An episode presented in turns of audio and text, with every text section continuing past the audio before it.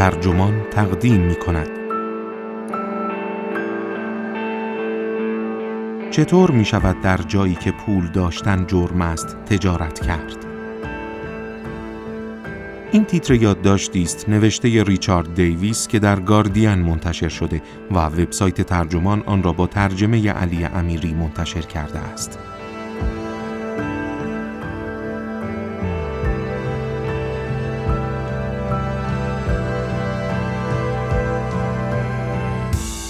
من دادبه دادمهر هستم.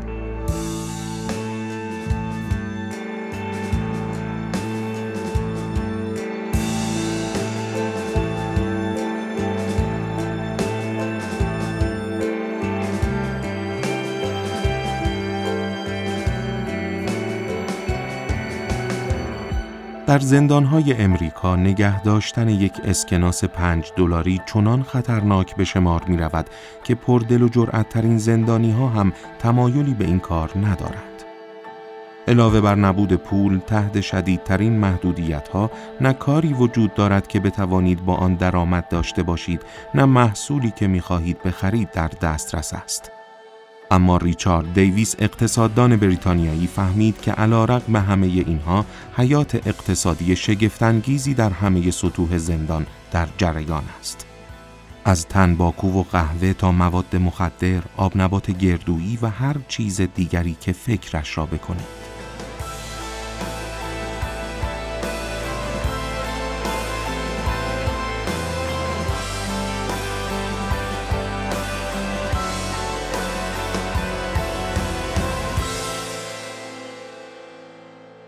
سال 1961 زمانی که ویلبرت ریدو 19 ساله بود در یک سرقت ناشیانه از بانک مردی را کشت.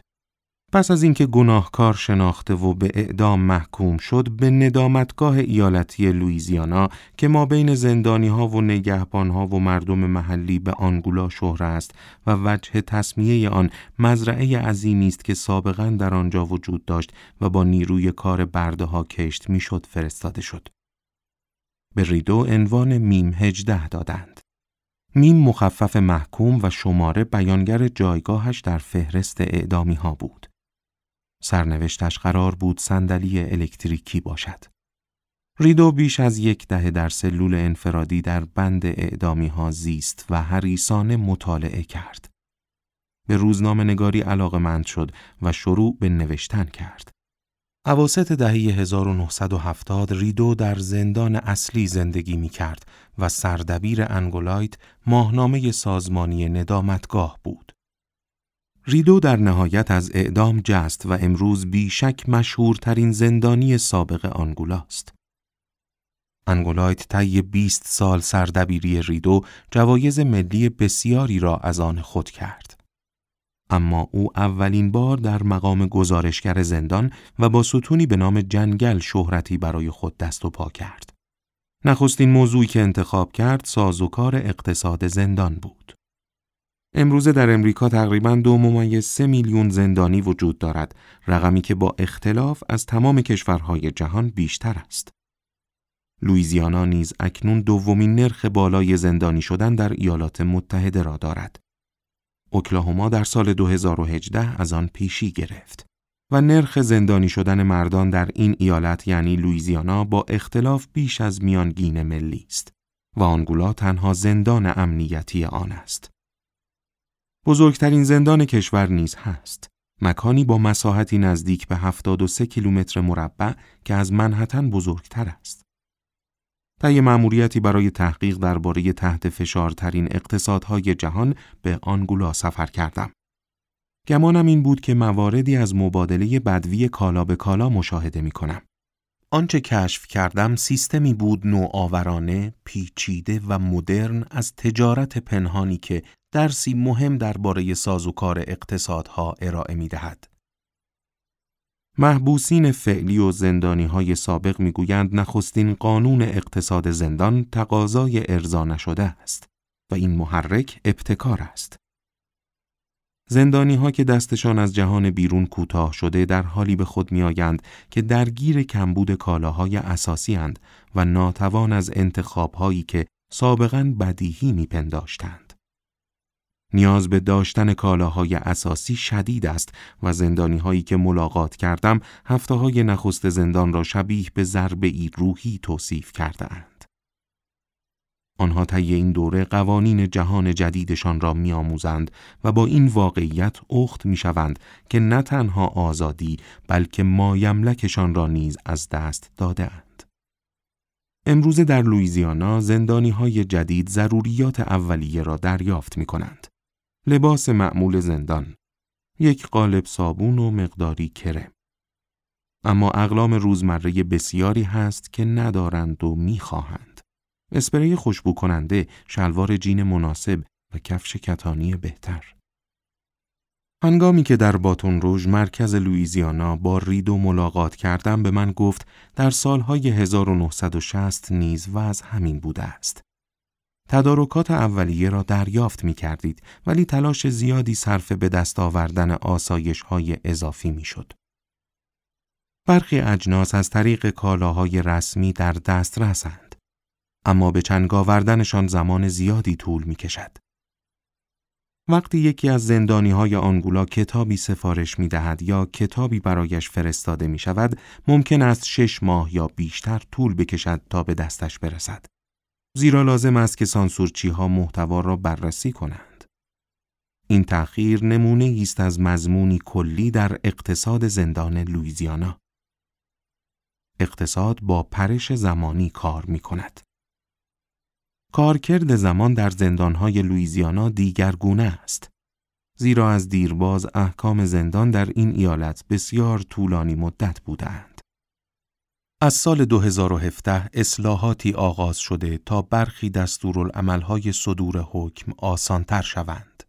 اما چندین ده است که هر کس در این ایالت به جرم قتل محکوم می‌شد حبس ابد لازم الاجرا می گرفت. هر همدست یا دوستی که در صحنه جنایت حاضر بود هم همین حکم را دریافت می کرد. در لویزیانا حتی جرایم غیر خشن اغلب به احکام سنگین ختم شده اند. احکام لازم الاجرا برای مجرمان تکراری اغلب با هر محکومیت دو برابر شده است. همچنین تا همین اواخر قانونی وجود داشت معید آنکه چهارمین ارتکاب می توانست حبس لازم الاجرای حداقل 20 ساله و حد اکثر حبس ابد در پی داشته باشد. من با لوئیس یکی از ساکنین سابق آنگولا ملاقات کردم که به خاطر اتهامی مرتبط با مواد مخدر 20 سال را در آنگولا گذرانده بود. او توضیح داد که مورد او بدترین نمونه از این دست نیست. تیموتی جکسون مردی که بیش از 20 سال پیش هین دزدیدن یک ژاکت از فروشگاه دستگیر شده بود قرار است باقی عمرش را در آنگولا سپری کند. میانگین مدت حبس در آنگولا تقریبا 90 سال است. در بسیاری از زندانها اجناس ساده‌ای که آن بیرون ارزان و بی اهمیتند می توانند ارزش زیادی در داخل داشته باشند. در مکانهای همچون آنگولا احکام بیش از حد طولانی این قضیه را به سطح دیگری میکشاند. ریدو در کتاب خاطراتش با عنوان در جایگاه عدالت شرح می دهد که بهبودهای بسیار کوچک ممکن است زندگی زندانی را دگرگون کند. او نیز همچون سایر مردان بند اعدام در سلولی کوچک محبوس بود. سه از دیوارها دیوار پشتی و دو طرف آجری بودند. دیوار روبرویی چارچوبی بود متشکل از میله که اجازه داشتن حریم خصوصی را هنگام عبور نگهبانها و دیگر زندانیها نمی‌داد و در زمستان راه سوز سرما را به درون باز میگذاشت. به دست آوردن پتو یا پرده‌ای برای آویزان کردن جلوی میله ها می توانست تأثیری دگرگون کننده در زندگی یک زندانی داشته باشد. وقتی جهان شما به اندازه جعبه ای سه طرفه کوچک می شود، تکه پارچه که به شما حریم خصوصی و گرما می دهد، تبدیل به نیازی اساسی می شود که به سختی برای ارزای آن تلاش خواهید کرد.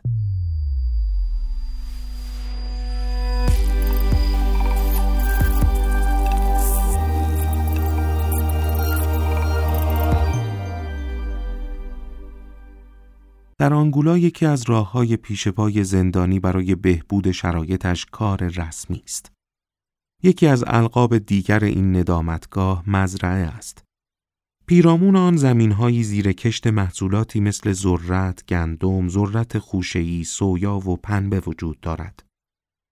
زندانی ها تمام سال از جمله آگوست که دمای هوا ممکن است تا 38 درجه سانتیگراد افزایش پیدا کند در این مزارع جان می کنند.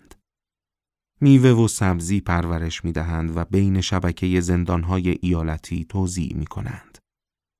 همچنین درآمد زندانها را نیز افزایش می دهند. شرکت زندانهای ایالت لوئیزیانا که محصولات تولیدی زندانها را می فروشد در سال 2016 تقریبا 29 میلیون دلار آورده داشت که بخش عمده آن از آنگولا بود. برنامه کاری رسمی زندانها به گونه ای طراحی شده تا عمده روزشان را پر کند. زندانی ها نمی توانند از کار کردن امتناع کنند و اکثر آنها به نوعی شاغلند. استثناءات شامل بند اعدامی ها یا محبوسین سلول های انفرادی است. سلسله مراتب مشخصی از مشاغل وجود دارد و آنها که در مزارع کار می کنند در انتهای این سلسله. یکی از زندانی های فعلی برایم توضیح داد که چرا فرستاده شدن برای سبزی چینی بدترین شغل در زندان است. هر شیفت هشت ساعت طول می کشد و باید در هوای گرم سخت کار کنی. مردان در خطوط موازی کار می کنند و علفهای هرز را از بین می برند. اگر زندانی دیگری را سهون با یک ساقه علف بزنید ممکن است دعوا راه بیفتد. اگر دستتان هنگام برداشت محصول ببرد ممکن است به منزله تلاش برای آسیب زدن به خود تلقی شود و تحقیقاتی خسته کننده را در پی داشته باشد. پاداش آنهایی که یک دهه کامل را بدون قانون شکنی خدمت می کنند موقعیت معتمد است. دعوا یا آسیب به خود می تواند زمان را به ثانیه صفر برگرداند. این زندانی ها مشاقل با ارزشی جایزه می گیرند. از قبیل کار کردن به عنوان پادوی نگهبانها در باشگاه گلف یا نظافتچی در موزه کوچکی که وقف تاریخ این ندامتگاه شده و در فاصله اندکی بیرون از دروازه های اصلی قرار دارد. فهرست رسمی پرداختها در آنگولا مقیاسی متفاوت از جهان خارج دارد. زندانی ها می‌گویند سال هاست که پرداخت در ندامتگاه از دو تا 20 سنت در ساعت متغیر بوده است. با اینکه اصلاحات اخیر این میزان را ارتقا می دهد، اکثر کسانی که با آنها حرف زده ام گفتند که سبزی چینی یا سایر کارهای پایه‌ای مزرعه تنها چهار سنت در ساعت درآمد دارد و با آنها حقوق هفتگی یک دلار و شست سنت پرداخت می شود. با این نرخ پرداخت یک محکوم باید 181 ساعت کار کند تا 7 دلار و 25 سنت معادل حداقل دستمزد ساعتی فدرال در ایالات متحده درآمد داشته باشد. آنهایی که در محدوده نرخ پرداخت بالاتر هستند ممکن است به سرعت تنزل درجه بیابند. یکی از محکومین به حبس ابد شهر داد که چگونه وقتی متهم شد به اینکه از کارگاه یک آچار دزدیده کاری که می‌گفت نکرده است موقعیت معتمدش لغو شد و حقوقش تا کمترین میزان پایین رفت حقیقت هرچه باشد یک زندانی با خوش رفتاری می تواند انتظار افزایش سالانه چهار سنت را داشته باشد. برای او برگشتن به مقیاس بالاتر ممکن است سالها طول بکشد. کار در آنگولا سخت و اجباری است و سودآور نیست. پول که به دست آمد زندانی می تواند آن را در یکی از هفت فروشگاه زندان آنگولا خرج کند. این فروشگاه های رسمی برای زندانی هایی که در پی آسایش مادی‌اند شاهرگ های حیاتی به شمار می روند. آنها در آنگولا سویشرت های Russell Athletic، تیشرت های Fruit of the Loom و چند نوع کفش عرضه می کنند. دسته‌بندی مهم دیگر غذاهاست.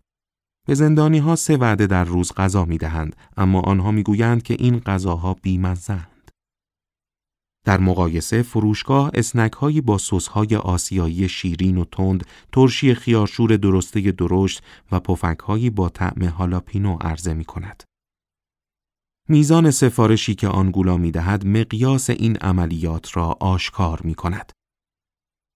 یکی از اسناد جدید مناقصه برای سه هزار جعبه معادل 312 هزار پاکت چیپس ذرت فلفلی را نشان می دهد.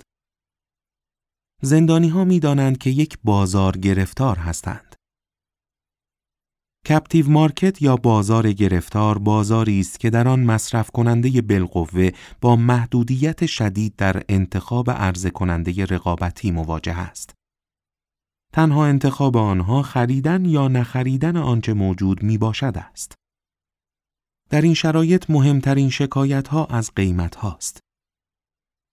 زندانی ها متقاعد شدند که دارد سرشان کلاه می رود و برای اجناس بهایی بیشتر از خارج از زندان می پردازند. بیراه هم نمی گویند. تا همین اواخر مقیاس پرداخت در آنگولا در همان سطحی نگاه داشته می‌شد که در دهه 1970 رایج بود. آن زمان قیمت خورده فروشی یک بست تنباکوی دست پیچ کمتر از 50 سنت بود.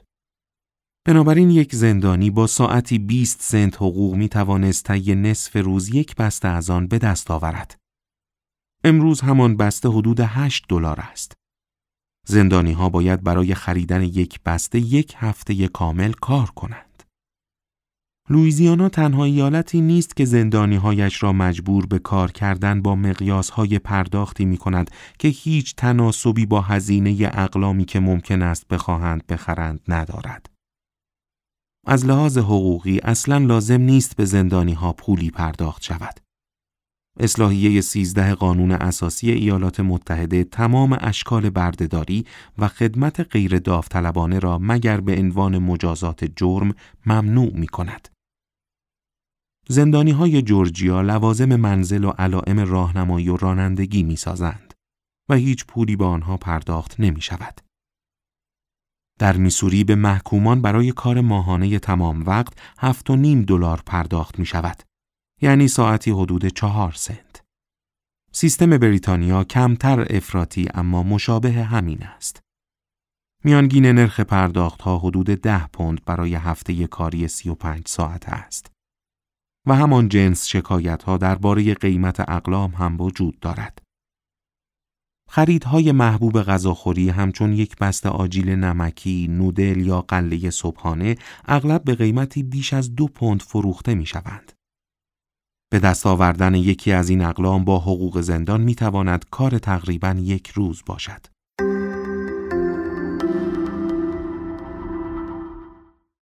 از جهات بسیار اقتصاد رسمی یک زندان همانند اقتصاد یک شهر معمولی است.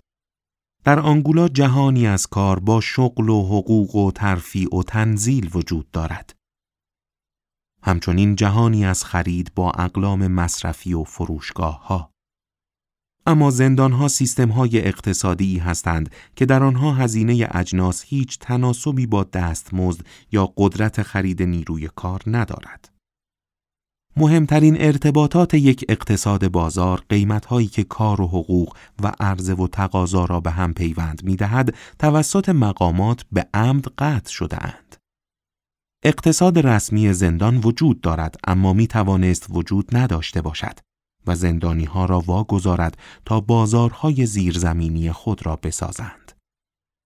در اقتصاد زیرزمینی زندان چیزهایی که ممکن است ساده به نظر برسند دشوار و چیزهایی که ای بسا غیر ممکن به نظر برسند ممکن است به راحتی آب خوردن باشند.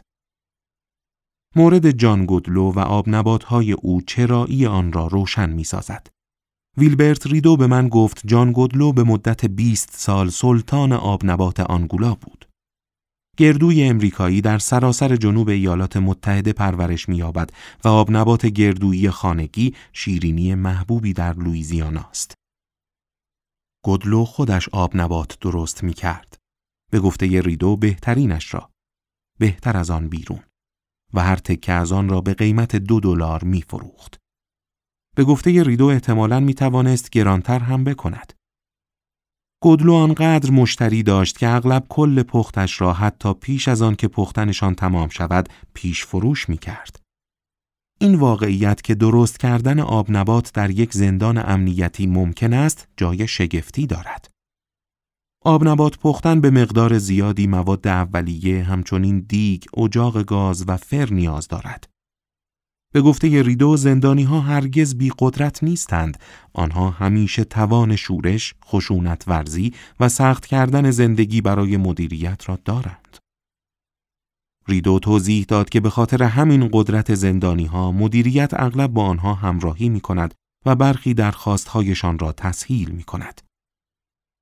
درون زندانها در امور سطح پایین قدرت اشتراکی است و جا برای بدبستانهای ساده وجود دارد. بنابراین به دست آوردن یک ماهیتابه ممکن است نسبتاً آسان باشد. اما برخی چیزها که آن بیرون پیش پا افتاده اند در زندان ممنوع شده اند. هر چیزی که احتمال فرار یا خشونت ورزی را افزایش دهد ممنوع است. اسلحه، مواد مخدر، فندک یا تلفن همراه. اما مجموعی از اقلام به ظاهر بی خطر نیز کالای ممنوعند. مارمایت که از خمیر ترش گرفته می شود مخمر دارد و می تواند در عملآوری غیر مجاز آبجو استفاده شود. از آدامس می شود برای قالبگیری از کلید یا قفل استفاده کرد. روغن بچه می تواند دستهای زندانی را آنقدر سر کند که دیگر نشود گرفتش. خود پول فیزیکی کالای ممنوعه به شمار می رود. در عوض دستمزد زندانی ها روی کارت های نقدی که می توان از آنها در فروشگاه ها استفاده کرد شارژ می شود. این امر پول نقد را از دست زندانی ها دور نگه می دارد و راهی است برای محروم کردن زندانی های قدرتمند از منابعی که می تواند با آنها کمک کند تا به نگهبان ها رشوه بدهند. این یعنی آن که با پول نقد همچون کالای قاچاق درجه یک برخورد می شود و اگر زندانی با موقعیت معتمد با پول نقد گیر بیفتد امتیازاتش را از دست می دهد. نبود پول نقد برای زندانی هایی درد سرساز می شود که مشغول تجارت هایی هستند که نگهبان ها وانمود به ندیدن آنها می کنند. پختن آب نبات، فروش مرغ سرخ شده، خدمات آرایشی از اصلاح موی سر تا خالکوبی و اتوی فشاری پیراهن. این کارآفرین های زندانی می توانند کالا و خدماتشان را عرضه کنند اما نمی توانند موقع تصفیه پول نقد بپذیرند. یکی از زندانی های آنگولا به من گفت که یک زندانی با سابقه بیخدشه خوشرفتاری محال است اسکناس پنج دلاری قبول کند. حتی اگر ارزش جنسی که می فروشد دو دلار باشد. پول برای نگه داشتن زیادی خطرناک است و این زندانهای ایالات متحده را تبدیل به معدود مکانهایی روی زمین می کند که در آنها دلار پذیرفته نمی شود. در عوض زندانی ها به سوی اقتصاد مبادله ای سوق داده می شوند که در آن اجناس به جای خریده و فروخته شدن با پول معاوضه می شوند. مشکل مبادله کالا به کالا این است که ممکن است یافتن چیزی به درد بخور برای معاوضه دشوار باشد. اغلب فردی که خواهان چیزی است که شما عرضه می کنید صاحب چیزی نیست که می خواهید. از زمانی که ویلیام استنلی جوونز در کتابش پول و سازوکار مبادله در سال 1875 مشکلات مبادله کالا به کالا و اینکه پول چگونه آنها را برطرف می‌سازد را شرح داد، اقتصاددانها نام وضعیت نادری که در آن یک مبادله عملی است را تصادف دو جانبه نیازها گذاشتند. جوونز چهار نقشی که پول می‌تواند ایفا کند را به طور خلاصه شرح داد. نخست پول واسطه‌ای برای تعویز است چیزی که همه افراد میپذیرند و عمل تعویز را روغنکاری می کند. دوم یک معیار است به همان ترتیب که امروز قیمتگذاری ها صورت می گیرند. سوم استانداردی است که قیمتهای آینده را معین می کند. و در نهایت روشی است برای انبار کردن ارزش و می‌تواند ارزش اقتصادی را در طول فواصل مکانی و زمانی حمل کند. از آنجا که چیزهای بسیاری دارای ویژگی هایی هستند که جوونز برشمرده است، چیزهای زیادی می توانند تبدیل به ارز در گردش شوند. هنگامی که یک ارز به این شیوه غیر رسمی پدیدار می شود، اغلب ویژگی های فیزیکی به خصوصی دارد که آن را مناسب این کار می کند. مهمتر از همه باید شیعی باشد که بتواند بدون کاهش ارزش صدها بار دست به دست شود. اقلام مصرفی همچون لباس، کفش یا کتاب به درد ارز بودن نمی‌خورند. زیرا به محض خریده شدن دست دوم می شوند و از قیمتشان کاسته می شود. اجناسی از قبیل نمک، شکر یا قله ارزهای به مراتب بهتری هستند. نمک دست دوم به خوبی نمک نو است. علاوه بر آن یک جنس چنانچه بخش پذیر باشد یعنی به سادگی قسمت شده و در داد و ستدهای کوچکتر استفاده شود احتمالاً ارز خوبی از کار در می آید. یکی دیگر از معیارهای کلیدی دوام است.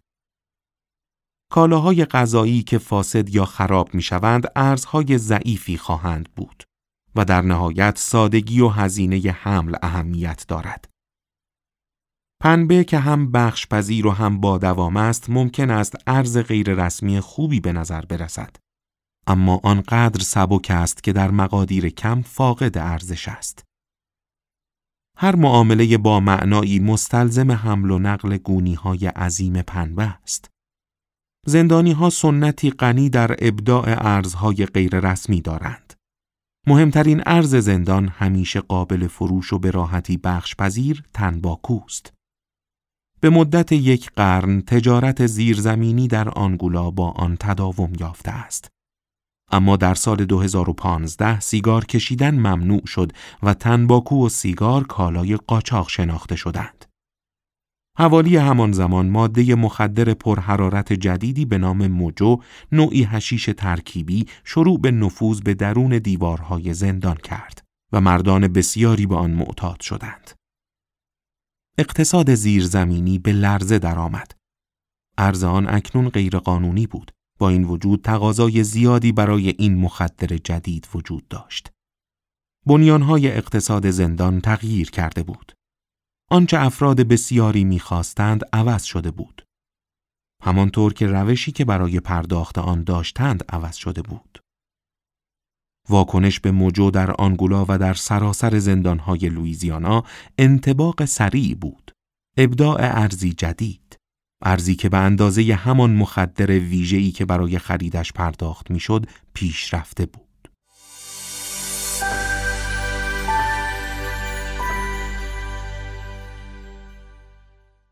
طی دومین سفرم به لویزیانا ترتیب ملاقات با یک زندانی سابق سی و چند ساله را دادم که به تازگی پس از سپری کردن شانزده سال در زندانهای ایالت از جمله آنگولا آزاد شده بود. او گفت اکثر آدما تو زندان دنبال راهی میگردن تا نشه کنن. این راهی برای تلف کردن وقته. اما دلیل خاصتری وجود دارد که چرا موجو اینقدر سریع محبوب شد. اونقدر عوض میشه که به سختی میشه ازش آزمایش اعتیاد گرفت. باز تنظیم مداوم اجزای سازنده استفاده شده در حشیش ترکیبی به معنای این است که هزاران متغیر وجود دارد و به همین دلیل شناسایش را سخت می کند. زندانی های لویزیانا به یاد دارند که موجو برای اولین بار در سال 2010 یا 2011 از راه رسید. یکی از محکومین سابق که در نیورلان ملاقاتش کردم شایعات را به خاطر می آورد. همه می‌گفتن می‌تونی اونو بکشی و تو آزمایش اعتیاد پاک نشون بدی. اما من این فکر تو سرم بود که اونا ازت آزمایش می‌گیرن واسه THC پس اگه THC نشد نمی‌کنه چی می‌کنه؟ به خاطر آورد که محتاط بودن تصمیمی عاقلانه بود. من گفتم نه اما همشون شروع کردن به کشیدن. بعضیاشون شروع کردن به سکته کردن و مبتلا شدن به آنوریسم. آدما قاطی می‌کردن و میترسیدن و بدگمون می‌شدن. یه یارویی رو دیدم که لخت مادرزاد پرید توی سطل آشغال و بیرونم نمیومد. داشت دیوونشون می‌کرد. اما عاشقش بودن. اولین قانون اقتصاد زندان تقاضای ارضا نشده است و بر اساس این معیار موجو سلطان زندانهای لویزیانا شده بود. تقاضا عظیم بود. به محض اینکه این ماده به درون زندان قاچاق می‌شد تنها چالش باقی مانده این بود که پولش را چطور به قاچاقچی ها بپردازی. ارزهای غیر رسمی مورد استفاده درون زندان اغلب هیچ فایده ای آن بیرون ندارند. بنابراین زندانی هایی که جرایمی جدی مثل قاچاق موجو را میگردانند از آنها استفاده نمی کنند. روش اقناع نگهبانها برای قاچاق کالای ممنوعه پول نقد است. استفاده از دلار درون زندان یک معماست. هر کس که تجارت بزرگ مواد مخدر را مدیریت می کند نیاز دارد تا موجودی قابل توجهی از پول را جابجا جا کند. اما اسکناس دلار چیزی است که سگهای بویابان را تشخیص می دهند و تمام تراکنش های دیجیتالی قابل ردیابی هند. دست بر غذا تاجرین مواد و قاچاقچی ها با هیچ کدام از این خطرها روبرو نمی شوند. زیرا زندانهای لویزیانا ابتکار ارزی چشمگیری دارند. یک زندانی سابق توضیح داد پول نقد ممنوعه اما زندانیا پول نقد دارن. اما مثل پول نقد که دست می‌گیرن نیست. قابل ردیابی هم نیست. همش بر اساس عدده. آدما به جای پول به هم نقطه میدن. پرداخت با نقطه جدیدترین سیستم ارزی همواره در حال تکامل در زندان است. این شکل جدید پول با یک نوآوری فناورانه آغاز شد. اولین کارت فروشگاهی ایده ای بود که برای اولین بار در شرکت ویدئویی بلاکباستر پیاده شد که در عواست دهه 1990 می‌خواست سیستم قدیمی و ناکارآمد گواهی هدیه کاغذیش را جایگزین کند. این کارت پلاستیکی و شبیه به یک کارت اعتباری بود و می‌شد آن را با دلار شارژ کرد. برخلاف گواهی کاغذی با دوام بود و به والدین و اقوام اجازه می‌داد تا شارژهای دوره ای را به عنوان بخشی از پول تو جیبی انجام دهند. این کارت نوعی حلقه بسته شکل می‌داد میان کسی که اعتبار را شارژ می کرد، شرکتی که کالا را عرضه می کرد و فردی که آنها را مصرف می کرد. سایر فروشگاه ها خیلی زود از آن الگو برداری کردند. تا اواخر دهه 1990 اکثر فروشگاه های خورده فروشی نوعی از سیستم کارت هدیه با استفاده از کارت های پلاستیکی را اقتباس کرده بودند. شرکت های مالی یک فرصت را شناسایی کرده بودند و خیلی زود کارت های خودشان را عرضه کردند. پول کماکان باید از پیش روی این کارت ها شارژ می شد. اما سیستم اکنون یک حلقه باز بود. کارت ها محدود به یک فروشگاه خاص نبودند. دارنده کارت می توانست پول را هر جایی خرج کند یا حتی از آن پول نقد برداشت کند. ایده آن این بود که این کارت ها قرار است توسط جوانهای تازه بالغ والدینی که کارت های بچه های دانشگاهی را با پول تو جیبی ماهانه شارژ می کردند یا به منزله جایگزین مدرنی برای چک های مسافرتی استفاده شوند. استفاده از کارت های پیش پرداخته در امریکا طی 20 سال گذشته اوج گرفته است. استفاده از آنها از 3 میلیارد و 300 میلیون تراکنش در سال 2006 تا 9 میلیارد و 900 میلیون تراکنش در سال 2015 سه برابر شده است. با وجود اینکه این نوآوری یک موفقیت بود، نخستین مشتریانی که شرکت‌های مالی در ذهن داشتند، یعنی والدین ثروتمند و بازنشسته هایی که با جیب پرپول به ونیز سفر می کردند، هدفهای بسیار دور از دسترسی بودند. در عوض کارت های پیش پرداخته در میان افرادی محبوب شد که سابقه اعتباری خرابی داشتند. حال یا بدهی معوقه داشتند یا به تازگی مهاجرت کرده بودند. در ایالات متحده کاربران این کارت ها احتمال بیشتری دارد که امریکایی افریقایی تبار، زن، بیکار یا فاقد مدرک دانشگاهی باشند. این کارت ها اکثرا در جنوب امریکا و بیش از همه در تگزاس استفاده می شوند. نام ارز جدید زندانی ها از برند محبوب این کارت ها Green Dot گرفته شده است که لوگوی ویزا یا مسترکارت را بر خود دارد و می تواند برای خرید کردن هر کجا که کارت های اعتباری و نقدی پذیرفته می شوند به کار برود. برخی کاربران روش هایی یافتند تا بدون استفاده از جزئیات هویتیشان حساب باز کنند. آنها سپس کارت دومی می‌خرند که این یکی کارت یک بار مصرفی به نام MoneyPak است که از آن برای شارژ کردن کارت نقدی با اعتباری ما بین 20 تا 500 دلار استفاده می شود. هر دو کارت را تقریبا هر جایی می توان خرید. در والمارت، در داروخانه های زنجیره‌ای CVS یا هر داروخانه دیگری. وقتی پشت کارت مانیپک را بتراشید یک عدد چهارده رقمی آشکار می شود. این عدد همان نقطه هاست. حلقه حیاتی که با خود قدرت خریدی تا 500 دلار را حمل می کند. کاربر به اینترنت وصل شده وارد حسابش می شود و عدد را وارد می کند. آنگاه اعتبار فوراً روی کارت نقدیش ظاهر می شود. شخصی که کارت گریندات را می خرد همانند شخصی که مانی پک 500 دلاری می تواند پولش را نقدی بپردازد.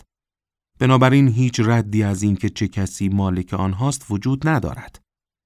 نیازی نیست کسی که از اعتبار بهرهمند می شود خود مانی پک را ببیند. تنها چیزی که نیاز دارد ارقام است. فرستادن پیامکی حاوی چهارده رقم یعنی همان نقطه ها با استفاده از یک گوشی ممنوعه فرستادن یک عکس یا نامه ای حاوی اعداد یا به سادگی بازگو کردن اعداد طی یک تماس تلفنی کافی است. نقطه ها ارزی نزدیک به پول نقد است. جابجایی فوری، ساده و ایمن ارزش در طول مسافت زیاد. یک زندانی برای پرداخت پول زیاد از دوستی در بیرون می‌خواهد که یک مانی پک برایش بخرد و نقطه ها را به محض آنکه خرید به او منتقل کند. آنگاه این چهارده رقم می توانند با یک نگهبان یا زندانی دیگری برای چیزی در زندان از جمله مواد مخدر معاوضه شوند. با معاوضه نقطه به جای پول نقد زندانی ها دامن خود را مبرا نگاه می دارند. افراد آزاد بیرون از زندان کسی که مانیپک را می‌خرد و شخص دیگری که ارزش آن را روی یک کارت گریندات دریافت می کند لازم نیست با همدیگر ملاقات کنند یکدیگر را بشناسند یا حسابهای بانکیشان را به هم متصل کنند. استفاده از کارت های پیش پرداخته به این شکل ارزی غیررسمی خلق می کند که با دوام و بخش پذیر به پرداخت است به کوچکی 20 دلار که حداقل قیمت مانی پک است و همه جا پذیرفته است. این ارز دقیقا دارای استانداردهای یک ارز خوب است که اقتصاددانهای عصر ویکتوریا در قرن 19 آنها را تعیین کردند.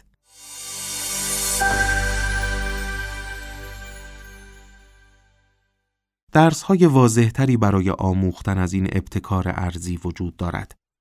بسیاری از سیاستگزاران افزایش بانکداری آنلاین را همچون راهی برای غلبه بر تجارت پنهان و پولشویی می‌بینند. زیرا بانکداری دیجیتال ردی بر جای می‌گذارد. این باید بدان معنا باشد که نظارت بر اقتصادهای دیجیتال ساده تر از اقتصادهای نقدی است.